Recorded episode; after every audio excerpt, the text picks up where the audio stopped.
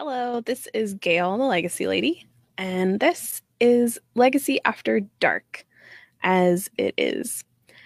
So, this week is kind of a little bit after when things usually start for me on the grief side. Um, so, let me start from the beginning. The um, thanks for joining in. And if you're watching on the replay, if you could put hashtag replay, that would be awesome. That lets me know that you came and you hung out with me.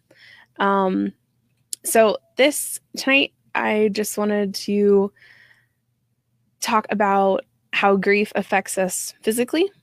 And the reason I wanted to do that is because this part of the year, generally for me, is when I feel many of um, the things that make up my physical responses to grief.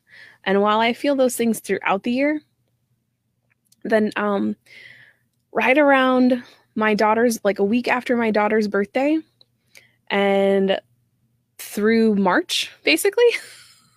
and my daughter's birthday is January 20th. Um, and that ha- just happens to be my dad went to the hospital um, 13 years ago, a week after she was born, and um, and then he never came out again. So it's like my body like remembers what this time was like 13 years ago, and um, it's uh, it's just an interesting way how our bodies mark these time periods in our lives, um, not just after the person has passed away or this you know thing has happened, but also um, when we're beginning to relive the moments that led up to the loss.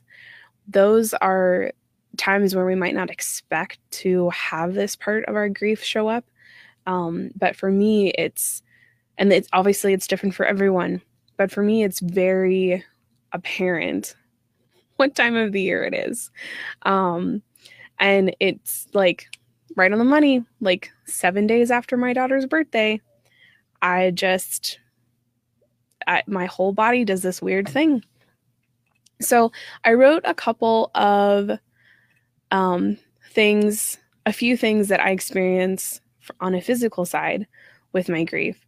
So some of the things I personally experience is overwhelming sadness, um, that's it can hit at like the really the strangest times, looking at the weirdest things, um, smelling something a certain way, and um, living in Western Pennsylvania, we have this really wacky weather.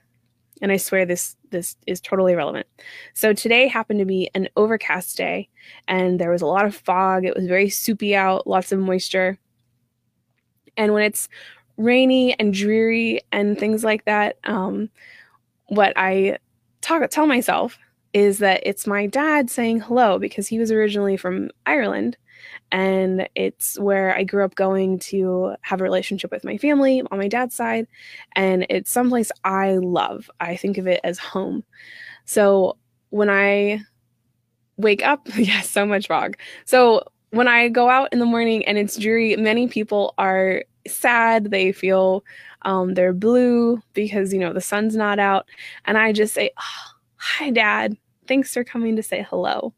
And it's like he's giving me little kisses all over my face and a big hug with the fog. And that might be crazy, but that's just what I do. So that story had to do with we walked out this morning, and the first thing my son says is, Oh, mom, it's an Irish morning. Grandpa's saying hi because this is the story I've told my children of how I feel about the rainy weather when they would say, "Oh, mom, it's raining." Like, "Oh, darn." And I'm like, "It's just your grandfather saying hi." So, part of this conversation I wanted to talk about this physical aspect of grief, but also how I try to um to work through it and how I look at it and how I confront it because I'm um that's just who I am. I if I have a problem, I work on the solution for it. So here we are. So the next thing on my list was being overly tired and exhausted. So the this is like more so than usual. There's three children, there's a dog, um, there's work, there's a whole bunch of other things, and everyone has all these things going on in their lives. And when our grief shows up, it can make things so much harder. So much harder. And it's, I don't have a great fix for this. There isn't a great fix. I try to sleep more. Um, I know that during this time I need to sleep more than I usually can get away with. um, I spoiler alert, I don't ever actually sleep as much as I'm supposed to. So that's just where life is right now. Um, the next thing is actual is nausea. So I, you know, it's I won't go into too much graphic detail, but um, we can all you know figure out where this is going. um, but that I just try to take admit like take stock as to what's going on around me, and um, try to see where I can slow down a little bit, acknowledge that I'm feeling that way, and um, that most of the time it's attributed to this grief that's coming up and hitting me, sometimes literally. Um, yeah, so that's that part.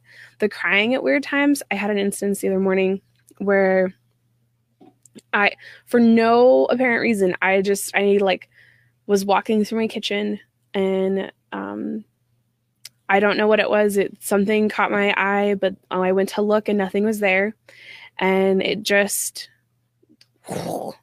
everything just came crashing over me, and I just like broke down crying for you know no apparent reason except it just I don't know. I just needed to cry, so I did that.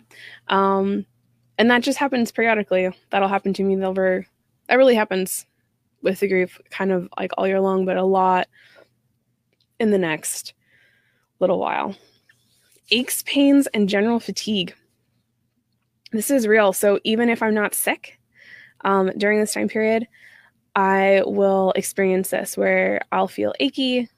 I'll just feel like really heavy, and my arms will feel really tired, and it'll all just, it just everything just feels so very weighty and very so to combat that, I'll do a bit a little bit of yoga, a little bit of stretching, especially before bed. Um, and that seems to help a little bit. And I know I should be stretching all the time, anyways, but especially when those things happen to me. So, just as a recap, this is that grief affects everyone differently, and that includes the physical effects.